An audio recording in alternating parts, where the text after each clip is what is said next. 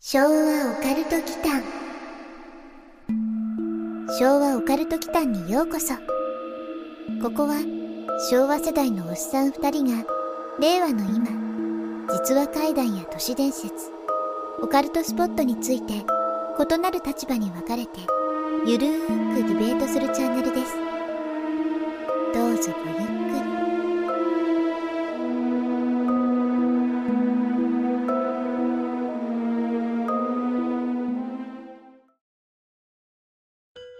はい、皆さんこんばんは。こんばんは、昭和オカルトキタンのマサです。やすくんことやすです。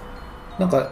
少し暖かくなってきたね。そうだね、ようやくだね。うん、2月がでも一番寒いとは思ったんだけどう、ん。今、収録場所がね、はい。いつも凍えるぐらい寒いんだけうん、うど、ん、 今うん。日は多少マシだね。 そうなんだね。まあ、この後3時間ぐらいやるから、3時間後どうなってるかだけ ど。さてさて、あのね、この間、車でちょっと移動してる時に、はいはい。隣にね、変な車いたんですよ。うん。どんな車なんかね、セダンタイプなんだけど、うん。屋根にね、うん。なんか球体のあれをくっつけてる車がいたのね。球体のあれ。ごめん、難しい な。あのね、これ説明がすごい難しいんだけど、結論から言うと、はい。これ結論もまた微妙なんだけど、うん Google ストリートビューを撮影する Google マップカあーだと思ったら違ったのね。あ。違うんかい。いや、それがでも、頭にくっついてるのはまるであれなのよ。うんうんもうカメラがたくさんくっついてるタイプで、Google マップカーと全く同じタイプのがくっついてたの。はいはけど Google マップの車って側面とかにちゃんと Google とかって貼ってるじゃないですい。うか。ん。貼ってますね。ステッカーとかね。ね。だから Google マップってわかるんだけど、うん。うん。そうじゃなくて、うん。うん。測量とかでああいうのっているのかね。ああ、測量。うん。うん、ちょっと恥ずかしい話なんだけど、最初見つけた時に、うんあ、これ Google マップカーじゃんと思って、車の中でめっちゃポーズ取った のね。うん。あのなんだろう。顔は多分ぼかされるけど、うん。車はわかるじゃない。そうだね。そうそううん。カンナナ通りだったんだけど、うんなんかいつかカンナナ見た時にね、あ、これ僕の車かもって言えるかなと思って、うんうんだから中でちょっと変なポーズとかね、はい。決めてみたんですよ。うん。ジョジョポーズとかね。車の中でジョ ジョジョジョダ立ちはできない から、その運転中だからね。そうそうだねだからちょっとね、東方丈介的なポーズとかを撮ってみたりしたんだけど、うん。よくよく見ると違うんですよ。うんうん。あれと思って。うん。ステッカーないぞと思って。うん。何なんだろうね、あれは。そう言われましても。 そう、だから不不気味な何か他のね、目的の車に向かってすごいポーズをね、撮ってしまったっていうのがね、うんうん。なんか不気味なのと恥ずかしくて。ね、いつかどっかに何かの媒体に掲載されてるか もいや、しれない。媒体掲載はないでしょ、さ すがに。それはだってダマでやったらいけないことだからね。 そうだよね。いや、だから何だったんだろうなと思って。うんうんうんうん個人的に楽しむためと思われても嫌だなと思ってさ。うん。ねえ、なんかポーズ取っちゃったよと思って さ。隣にいる時はだから見えなくって。うんうん。そうそう、2車線だったから。あー、ステッカーとか、ね。そうう。そうそう。あ、もうこれ完全にこれ Google マップじゃんって思ったの。あー、四角になってるんだね、そスうテッカーの部分がうんね。で、ちょっと前に行ったら、あれと。ステッカーなんや ん。な、なんだこれ。で全く Google の G の字もないぞと思って。 不気味だった。でもよくよく見ると、やっぱりあの上にその場でちょっとググったんだけど、うん。同じのがくっついててね。うん。同じというか、まあ似たような。似たよううんな設備があついんてなる、の個人でくっつけると思って。うんう。ん、わかんないよね。っていうね、うん。本当にあった自分の恥ずかしい話からの派生なんだけど、はい。まあ、一応今日やりたいのがちょっとその辺の Google マップの話でさ、あー。はいはい。うんまあ、ごちゃん系のスレとかでもよく昔からねあるんですけど、うん。まあ、Google マップで見つけた不気味な場所とかほゾッとする場所う。ほっていうのが結構日々世界中でね報告されてるんですよう。うん。でゾッとする場所とかならいいんだけれども中にはなんか未発見の遺跡とかを発見した人とかもいるんだよね、えまあ、それはストリートビューじゃないけど、うん Google アースとかだけどね、うんうん。まあでも、アースも含めて、まあ、ゾッとする場所を見つけたよっていうので、報告が結構頻繁にあるんですよ。うんうん。で、中でも今日は結構有名どころについて、はい。世界中のね、うん。そういう見つけられた不気味な場所の考察とか、うん。もろもろ語っていきたいと思います。なのなで、るほど今日はちょっとディベートではないんだけど、うんうんできれば聞いていただいてる方も一緒にね、うんうん。うん。まあ、ほとんどラジオだからさ、そう、そう だね。画像は出さないんですけど、うん。これで検索すれば出ますよっていうワードはちゃんと言うんでうん。一緒に見ながらできればいいかなとは思いますう、ん。まあ、そうね。ラジオ向きではないテーマですね。まあポッドキャストそうだからねううんんだからまあ基本的にはその名称でねうん。すぐに調べれば分かるような場所だけをちょっと抜粋してみましたはいはうん昭和オカルト祈間い。まあ、ストリートビューとかでその場に行かなくても見られるようになったからできたジャンルでもありますよね、こねこれ。はもう文明の進化だよねうん。 IT の進化う。ん、はいじゃない、うん、そうですね。うん、だって僕らはそういう過渡期を過ごしてるけどさうん。ストリートビューなんてなかったじゃないですかなかったですねう。、うんん。あの時代はそもそも、まあ、5ちゃんじゃなくて2ちゃんだよねうん。おかいたとかでねやべえ場所を見つけてしまったみたいななんかそういうスレが立ったりするんですよはいはでもう結局追っていくと場所がよくわからないとかねい。うんで。その場所が特定できないからこその、まあ、成り立ってるっていうスレでもあったんですよね、なるほうど。ん、まあ知らないだろうけど2スレとかっていうのがあったんですよ、まあ、運転バイクさんみたいなのいたんだけど、うん。まあ、そういうやべえ場所とかが見つかっても基本的には緯度経度も出せなければ、うん。うん。 URL も出せないみたいなねはい。そういう時代だったんですよね、う。うんん、なかなか不便な時代でした不よ便だったねどこ行くのもね。う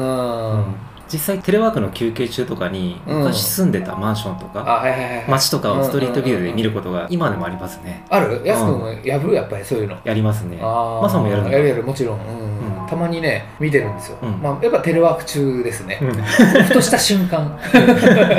ふとした瞬間にねなんかね、やっぱり自宅で仕事してるとね夕方ねうん僕テレワーク中あのリビングで仕事してるんですけど、うん夕方になるとあの夕日がね差し込んでくるんですよあ郷愁の念がねーああなんか懐かしくなってくるんですよねだからなんかたまたまそういう気分の時にあうんストリートビューとかで見ちゃうんですよなるほどうん取材にね、まあうん昔取材に訪れた場所とかだったりとか、はいはいまあ、あはとは海外だと僕はほらバックバッカーだったじゃないですか、うんうんだからそれで訪れた場所とかもね、うんまあ、見れない場所もいっぱいあるんですよ、いはいうん、民主主義じゃない国とかもあるしね、うんだから普通にね使ってるけどこれすごいサービスなんだよねうんうんもう僕の中では普通のサービスになっちゃってるけどねそうだねうん当たり前になったね昔から考えるとこれはすごい画期的なんですよねはいうんというわけで Google マップで見つけたゾッとする場所はいうん、っていうテーマでいきますまず最初にじゃあ検索ワードとしてはいこれいきなり海外なんですけどうんボタッシュポンド、うんうんうん、ボタッシュポンドうんどこだろうこれねアメリカのねユタ州うんにあるんですよ、うんうん、ユタ州のイメージってちょっとあんまりないよね僕らうはんないねうん、けどデリカットぐらいだよね、うんユタ州田舎じゃないよみたいなね これなんか昭和な感じするんですけどうんなんかユタ州はケント・デリカット以外全くイメージないんですけど、うんここにはねうん彩色したんじゃないかっていうぐらいのね色鮮やかな感じのねうんうんもうなんかまるでフォトショーで補正したようなもうほんと見まごう湖があるんですよ、うんあーはい上空から見ると特にねだからこれ Google Earth だねうんうんうん、さあ実際にじゃあちょっとやすくんには見てもらいます視聴者さんもボタッシュポンドで、うんううんん、検索すると出てきます、はいはい。うこれすごいん、ねそ。うでしょ、う。うんんちょっと説明係やりますけうど。ん、ポッドキャストだからね、うん説明が必要ですな必要ですなんか周囲は渓谷なのかなだろうね、うんこれ見た感じっぽいよねぽいよね。グランドキャニオン的なそうそう色合いがねう。うんん茶色いこう岩山に囲まれてる感じの中に、うんうんこうカラーパレットみたいなブルーとか、うんうんエメラルドグリーンとか、うんあと黄色い湖が混ざってるんじゃなくて、こう、きっかり境目が分かるような感じで分かれていて。あそうだね、まあ、不うん思議な光景ですその説けどね明はまさにその通りだねうん。境目がさぼやかしてるような感じじゃなくてもうくっきりだよねくっきりですうね、んこ不れは思議な光景だよねうん。うんでさ周囲に川があるんだけどこれ全然色が違うんですよ、ね、どこああーあるねあるね、うんなんかぐねぐね流れてるねこれは自然だろうね、そうだよね、うこれすごいなすごいでしょうんフォトショー加工じゃない のん、いや最初言ったじゃん「フォトショー加工と見まごうよ」なんて言ってるのに まあ、まあ、そう思うじゃないですか、うんそういうレベル思うじゃないですか、うん、けどねこれ違うんですよ違うんだこれ、うん、もう一つね、これ、事務系とかね、デスクワーカーとかデザイナー系の人に分かりやすく言うとう、んエクセルとかね、う んスプレッドシートで使う、うんあの、カラースケール。あああはいれだよね数字のさうん大きいのと低いのの部分の色をこう変えていくようなカラースケールっていうのがあるんだけど、はいまあ、それを青を基調に選んだような段階を踏んだ色合いの湖って言えば分かりやすいかな、そうそういう感じですようね、ん学校のプールってさいはそいはもいそもそこを水色に塗ってるからうん鮮やかに見えるじゃない、あ塗ってるねうんうんだから水色に見えるもんねねうん冬は緑だけど ね藻でねそうそうそう、うだからこの湖もそんな感じなんですかねああなんかのメモリ的にそもそもこれは色を塗っていて、うん本当は水なんだけどそこの塗ってるペンキの色が見えてるってことそうそうそうそうこれ違うんですよ、違うんだ、うん、ちゃんとねこの色なのっていうかねうんあの時期によって見ると違う色なんですよ水の色が変わるってこと変わる変わるこれへーこれね水じゃないんですよね、うん、まあ、水分ではあるんだけど、うんこれのね正体はカリウムだって、あー、うん、やっぱりね自然にできたものではないんですよあー、うんはいはいカリウムイオンの統合率を上げるために青い薬品を池にこれ混ぜていて、うんそれでこんな色になってるんだってだからカリウムの生産を行っているカリウムプラントっていうのかなはいはいっていうエリアだそうですよあーなんか工業エリアってことか多分ね、まあ、カリウムの生産を行ってるんですっうてんだから自然じゃないんだよねうーんこれもなるべくしてこうなっているからもともと有名だったかもしれない、なるほど、うん、それをまあ改めて上空から見たらうんあやっぱすごいねってなったんじゃないうんうんうん、うん検索するとさ紫色っぽい時もあるんだねそうあるんですよねね紫だよねうんこれは面白いなうん、うんなんか太陽光を浴びてるから7色に変化するのかななんかググった時のさ他の色とかを見ると7色だよね、うんうんそのどれかに属してね、うん属してる気がする、うんまあ当たり前だけど黄色とか銀色はないもんねううんんこれはなんかね直接上空から見てみたらなんか楽しそうですあヘリとかうね、んセスナとかね、うんうんまあでもその代わりのグーグルアースだよね、便利な時代うん、あでもこれ不気味ではないかな あまあ色合いとその意味を知らなければ不気味じゃないでもああこれがそのカリウムの生産を行っているプラントっていうことを知らないであ、ああうん、これに気づいた時あああ確かにそうだね、うん、なんかなあの危ないもんこれ作ってんじゃないのっうん、てうん思うじゃない、でそうだそねそういう意味では知らないと、まあ、不気味かなっていうね、うんうんなるほどねうん、まあ大体これが貼られると誰かが説明してくれるんだけどね、うんうんここはこうだよみたいな感じで、ううんんまあ、そこで陰謀論持ってきたら面白いけどねどんな陰謀世界で使われる毒物の8割はここで作られてるとかさ、ああいい線ですねうん、いいい線でしょ、うん場所的にだって全く否定はできないじゃないうんうんうんうん影響なさそうなエリアだからはいは周りがほら、ね、岩山に囲まれててさ、いはいなかなか近づけないし、うんうん、なんう、か説得力出てきたなんなんかね、うんあるでしょ、キングスマン2とかでさ、やってたみたいなさ、まあ、あれはなんか東南アジアっぽかったけど、うんうん、なんかそういう感じのね、はいはいイメージがあるかなと思ったんですよね。うん確かに正体を知らなければうん、不気味かもしれないですねでしょ、うんうん続いて、はい、デビス・モンサン空軍基地。うん、デビス・モンサン空軍基地。うんうんこれもね、アメリカです。はいうん、アリゾナ州のツーソンっていう町なんですよ。はいうん、なんかマザーとかマザー2とかに出てきたような街の名前なんだけ ど本当にあるんだと思ったんだけどねそうだねあれはでもワンツースリーだってあの、うんマザーはねうんうんオネットツーソンスリークっていううね、んうんあごめんごめん、うんまあ、ちょっとそれちょっとあれなんです けどでもこのツーソンは本当にあるんだって、うんうんうんうん、スペルは知らないけどはそこにある空軍基地施設、いデビス・モンサン空軍基地です、はいじゃあこれも実際に、はい見てみますね、うん、これはすごいでしょ、うんなんか最初見た時、うん文様かと思ったんだけどよく見ると全部飛行機だねこれそうこれ全部飛行機なんですよ拡大してみると分かるんだけどねうんうんうんうん広角で見えるとなんだこれってなるんだけど、はいうん、飛行機なんですよねそうですね、びっちりと並んで圧巻なんだけど、うんうん空港ではないよね空軍基地、うんとはいえここはねちょっと調べてみたんですけどはい1925年うんに第二次世界大戦のうん爆撃機の訓練基地として開設された場所はで対戦後にその役目を全うしてうん退役した飛行機の保管場所にされてるんあだそうですよ、で飛行機の墓場なんて呼ばれてるらしいですねおーうん、ただまあ2008年ぐらいまではまだ訓練部隊とか、うん実践部隊の基地機能として維持されてたようなんですよへえ今はねちょっと分かんないですねうんうんうんなんかスケールというか、うんやっぱアメリカはこういうの何でも規模がでかいですよね規模でかいよねう、ん、うん日本だと新幹線の車両基地みたいなのはいはいはいはいはいイメージとしてねね、んそういうの想像しちゃうのもあるんですけど、うん鉄くずにはしないのかなこれね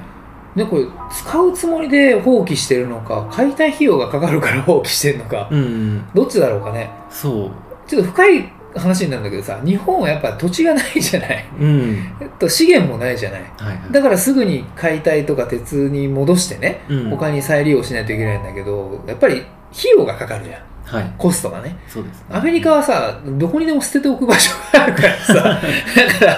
解体して新たに作り直すぐらいだったら別の新しい素材から作り直した方がコスパがいいんじゃないの おわーかんないけどだから放置しておけるんじゃないうんみたいなね、まあ勝手な想像だけ放置する場所もどあるしねってことねえうんうん、まあ、あとはその乾燥している気候を利用したっていうふうにはウィキにあったんですよはいこの空軍基地のねうんうだんからもしかしたらその保管目的なのかもしれないですけどねあーなるほどねうんまあ、でも屋根がないからこうやって見えてるわけでうんうんうん保管するにしてはちょっとおざなりだなと思うんだけ ど おさらしたから、雨降らないんじゃないかね、うん、まあ、部品取りとかねああうー、はいはいはいんまあでもちょっとやっぱり侵入者とか怖いよね、うんマニアとかやってきたりしそうじゃん これもまたマザーじゃないけど洋芸ですごい恐縮なんだけどはい「フォールアウト」っていう名作ゲームがあってね、うんうん、そのね世界観をねこれすごい彷彿とさせるんですよね、へえうんここでねサバゲーとかしたらすごい盛り上がりそううんうんその「フォールアウト」ってゲームもサバゲー系なのちょっと違うかな、まあ、週末の世界観っていう感じかな、あうんあはいまあ、ぬかコーラとかちょっと飲みたくなるんだけどね、うんううんん、日本人的にはうん対戦時のアメリカの爆撃ってちょっと考えちゃうところがあるそこだよね、うんそこだよね、まあ、まさにそれに使われた機体とかもあったかもしれないからね B29 とかでしょそうだよねうんうそうねちょっと思うところはあるんですけど、ん船の墓場っていうと海だけどうん飛行機の墓場は空ってわけにはいかないから地上になるんですねこれねうん、なんか考えてる風だけど当たり前のこと言ってるよね だからさっきも言ったけどアメリカは土地があるからじゃない、うんうん、だからここにポイって置いてるんじゃないかな放置しておけるんだね多分ねうんうんうん、まあこれが後々どうなっていくのかはちょっと分かんないよねはい想像によるんだけどいつからこうなってんだろうね、Google マップって結構遡れるんだけどはい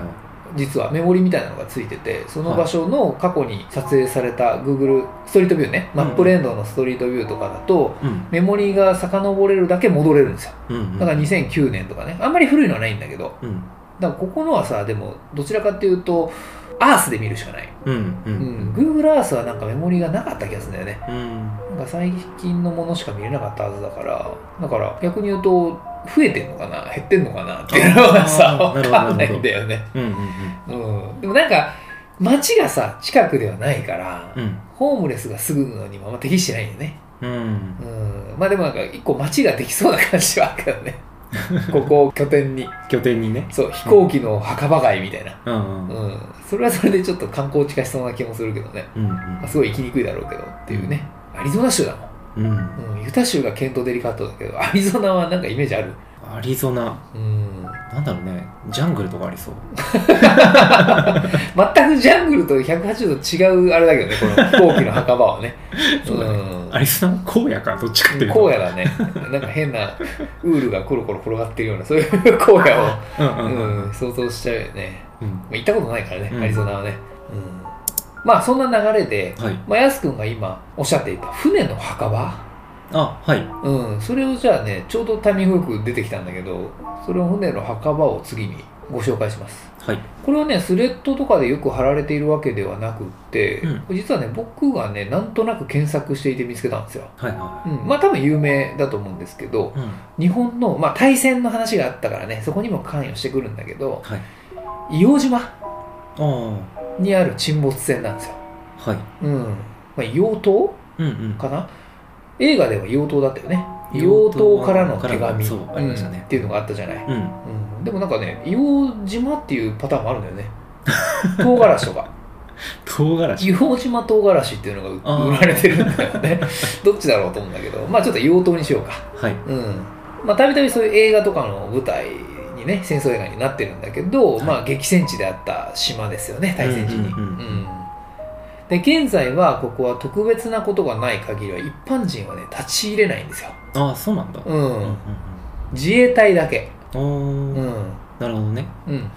これはまた飛行機と違ってなんかストーリー性を感じますねなんかねうんわかる、うん、なんか言葉がちょっとすぐに出てこないんだけどうん、なんかしんみりしちゃうよね、うん、うん、さっきのと違ってこう理路整然と並べられているわけじゃなくて、うんうんうんうんそこで座礁して乗り上げて沈没したようなナンパしたようなやつでしょうんうんその当時の激戦の中でこうなったみたいなそんな重厚なものを感じますねあー僕もねこれ最初に見た時は全く同じ想像をしたんですよ、はいはいうん、まあここ激戦地だったっていうのもあるからね、うんどっちの船かはわからないけどはいまあおそらく日本海軍かなみたいなうね、んうん思うじゃない、思いますようねん、これね Google Earth アプリでねここは見られるんですよ、うんううんん、Twitter で僕前につぶやいてますこほうこほボうソッとね、うんうん、でこれね気になって調べてみたんですよあの後はいうん、ただねここは僕らがね想像するような状況とはちょっと異なっていてうん出現した沈没船なんですよこれ出現出現出現って、うん、なんかフィラデルフィア実験的なオカルトをぶっ込んでくる感じいや違う違う違う そういうオカルトでは ない違うの、まあまあうん、うん、まあオカルト番組だからねそれそれもそれでいいんだけど、はうん、まあこの中でいきなり新しい船が出現したら面白いんだけどいね、うん、うんまあ面白いって言っちゃ失礼なんだけどうん、これね硫黄島がそもそもはいちょっとその地政学的な話が入ってくるんだけどうん地殻変動とかうんまあ、火山活動がこの辺はやっぱ激しいそうなんですよ、はいはいまあ、だから硫黄が湧くんだろうねと思うんだけどああだからここ硫黄が湧くと思うんだけど、うんここ100年ぐらいでこの硫黄島自体が15メートルぐらい隆起してるんですって 15メートルがすごいでい、かいよね海抜15メートルってすごいようね、ん、まあ、それまではだから沈んでいた船が現れたっていうのはそういう意味なのよ、あーはいはいはいはその隆起したところに、まあもともと船が沈んでいてねいうんで現れてきたとなるほどねそれで Google Earth とかがアップデートした時にうん見えたとはいはいいう話なんですよこれね硫黄島の西側の辺りにあるんですようんただ名称はね打たれてないはずなんだけどマップ的には船の墓場うんみたいに打たれてるんだよねうーうんんポイントされてるのよマーカーがついていてうんうんうんでこれはね実際には戦争で砲弾を受けて沈んだりとかっていう凄惨な歴史は実はなくってあ違うんだうん違うただまあ時期はもうぴったりそこうーん第二次大戦時じゃないな第二次大戦後うんに米軍が船からうん貨物をうん荷役する際にうんこれ波のねうん影響を緩和するために故意に沈めた船なんだってああ船を故意に沈めたんだまあどうだろうねもうもしかしたら何か損害を受けていてうん本国まで持って帰れないぐらいのダメージを受けていたとかねあー可能性はあるけどねただうんまあ説明を見ると別にこの船はす軍艦ではなさそうなんだよねはいはい、うん、貨物船みたいだね。なるほうど、ん、ということは何か激戦があって沈められたとかってそういう船ではなないさそう。うん、ですね、うん、でも突如現れたってのがまた地殻変動が理由であっても、ロマンは感じる話だねこれね、そうだね、うんまあ戦争中の遺物とかをこうマップとかね、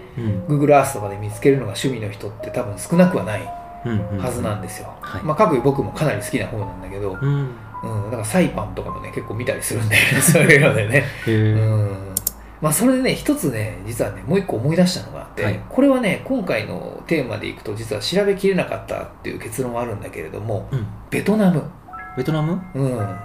あまさがバックパッカー中のこうエピソードとかですか、ね、まあそうですよね、ううんそうなんだけどもうこれもやっぱりいつも話してるバックパッカーの話でいくと10年以上前になってしまうんですけどはいさすがにもうね撤去されていると思うんですけどうんベトナムの北部うんでもかなりローカルなエリアがあってねはい大ビン省っていうところに行ったことがあるんですよ泊まりで、ううんん首都はハノイっていうところなんだけど、うんこれうんも北部ねはいでハノイで仲良くなった友達がいてねはいはいベトナム人のああ現地のそううそうそうその人の故郷がその大便省っていうところでんはいで連れられて一緒に行ったん ですよただねこれもねどうなんだろう今はわかんないんだけど当時ね外泊はね禁止だったんですようんうんベトナムはうんうんちょっとやっぱり国のルールが違うからね当時はダメだったんですよ。はいはいはまあ、便宜上ね。い。うん。 まあ建便宜前、上ね建前上 ね。まあまあ、社会主義の国ではあるから、やっぱりちょっと違うなと思ったんだけどうん、パスポートをね、まず持参して歩けないんですよ、ベトナムは。え、じゃあどうするのパスポート。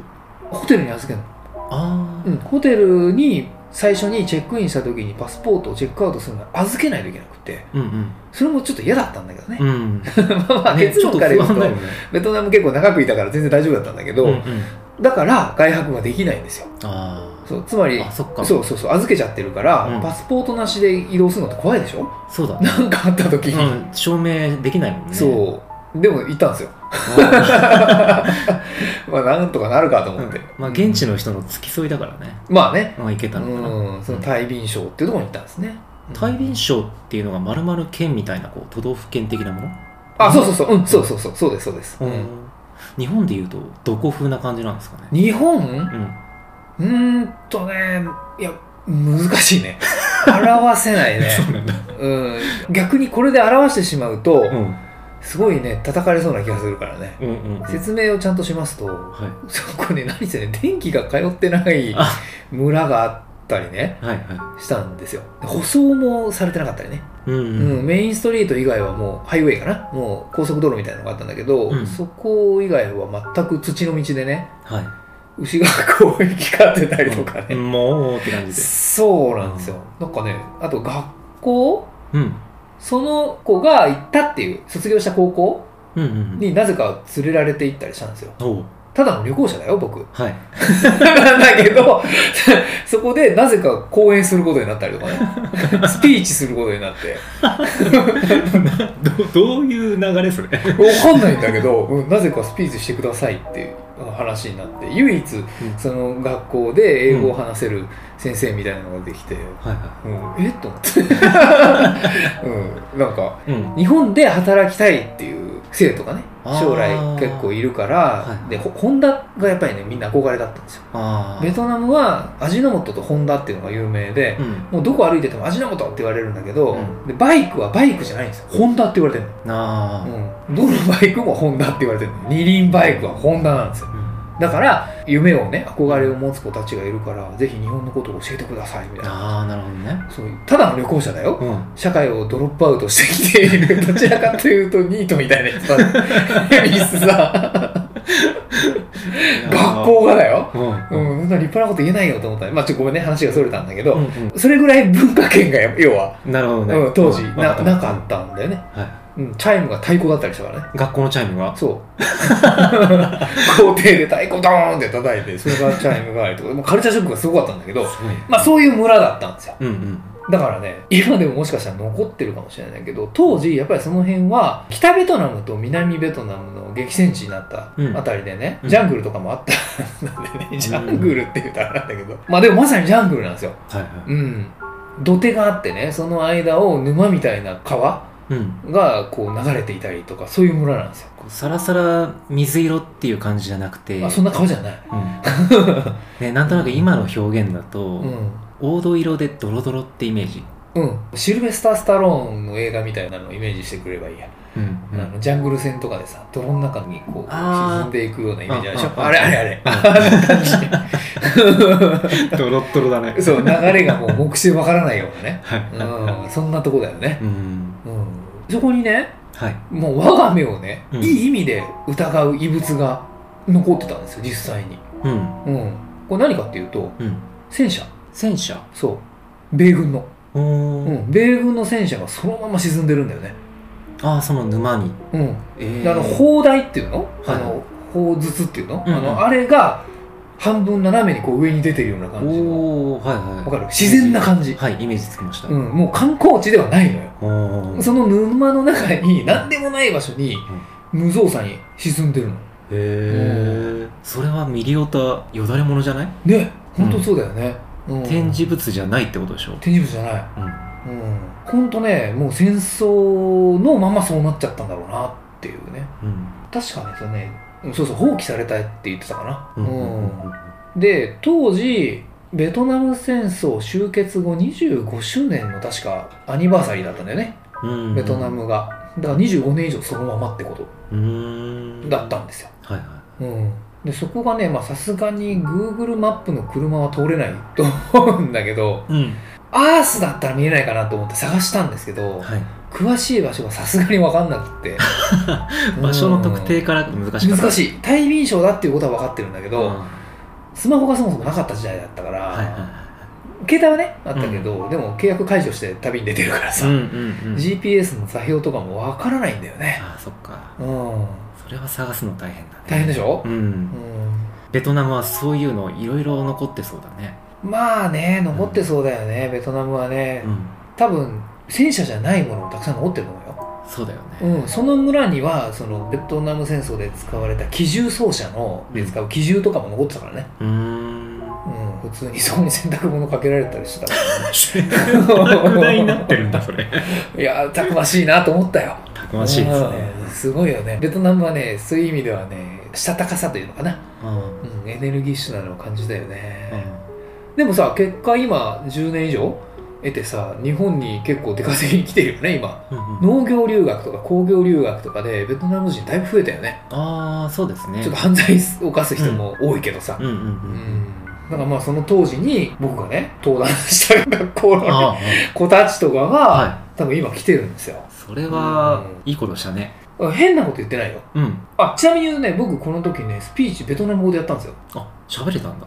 あれは言わなかったっけ ああそうかベトナム語では言ってなかったんだあ言ってなかのったうん現地に長くいてその国の言葉を覚えたって言ったんだよね、うんうんううんんうん要は周囲が英語があんまり話せなかったから、もう覚えるしかなくってっていう話を前になんかバックパッカーの話をした時にうんしたと思うんだけどこれベトナム語だったんですよ実は、うんうんううんん、まあなんせ通算したら2ヶ月ぐらいだからね 指差し会話帳がちょっと辞書機能みたいなのもついてて、うんまあ、その中のものは全部覚えたんですよ、うんうんうん、だからねちょっとその文法だけ覚えればすぐにうん適用できるからまあもちろんその一般会話ぐらいだけどね、うんうん、だからスピーチはベトナム語でやったんですよちゃんとへ割とねいいこと言いましたよーうん、僕は日本大好きだからね、うんうん日本を愛してるんでちゃんと言いましたよなんか具体的に何言ったとかって覚えてますうーん多分ねホンダにやっぱり行きたいっていう子が多かったんだけど、はい日本はバイクは4大メーカーっていうのがあってねっていうのはちゃんと言ったよおおホンダ以外にもはいは川崎鈴木ヤマハっていうのがちゃんとあるんですよと マサさんは何乗ってるんですかって言われて 僕ずっとホンダですって言ったんだい結局本語じゃんけど 僕はホンダ派なんですよね、うん、優等生のホンダって言われてるんだけど、うん、そこは言わなかったよ、うん そう、だってねそれ言うと変態の鈴木って言わなくていけなくなっちゃうからね 鈴木んとか言わないといけなくなっちゃうから、まあ、置いといてうんだからちゃんとそこは言いましたよそれはいいことしたねありがとうございます、んそうだからねここはねなんか見つけたいねどっかのタイミングで、うんうんううんんもしねあの聞いてる方の中でピンとくる人がいれば当時のバックパッカーさんとかね、はいはいうん、まあ対面所に行く人がいたかっていう あれなんだけど何の観光地でもないから、うん、今でもいけるかわかんないもんねうん、今行けるよあいければいける行ける行けるそれはいけるよただまあ別に観光地じゃないから、うんなんだろう観光用バスとかはない、うんうんですよ、乗り合いバスとかで行かないといけないんだけどね、うん、そうそうなんですよあ危うく結婚させられそうになったからねそれで村まで連れてかれたんじゃないのああかもしれないね、うんまあでも一応宿のねマネージャーさんとかには教えてもらってたんですけどねうんうん仲良くなるとよくあるよとは言われててへ友達同士でその故郷に行き合うみたいなね、うんうんううんん、だからまあその一環かなと思ってね、はいうん、 でも危なく本当に、うん、婚姻の儀式をさせられそうにな って村長来たからね 夜に村長来たからね、うん、びっくりしたよ、うんそうそうそんなこともあ ありけり 急に古文になった というわけで前半ここまで、はいうん、ちょっと今回はこれじっくりやりたいなと思ったんではい後半ちょっとねオカルト味がうん増す感じであいいですねやってみたいと思いますはいはいじゃあ前半ここではいはいまた来週はい最後までお聞きくださり、ありがとうございました。チャンネル登録もよろしくお願いしますね。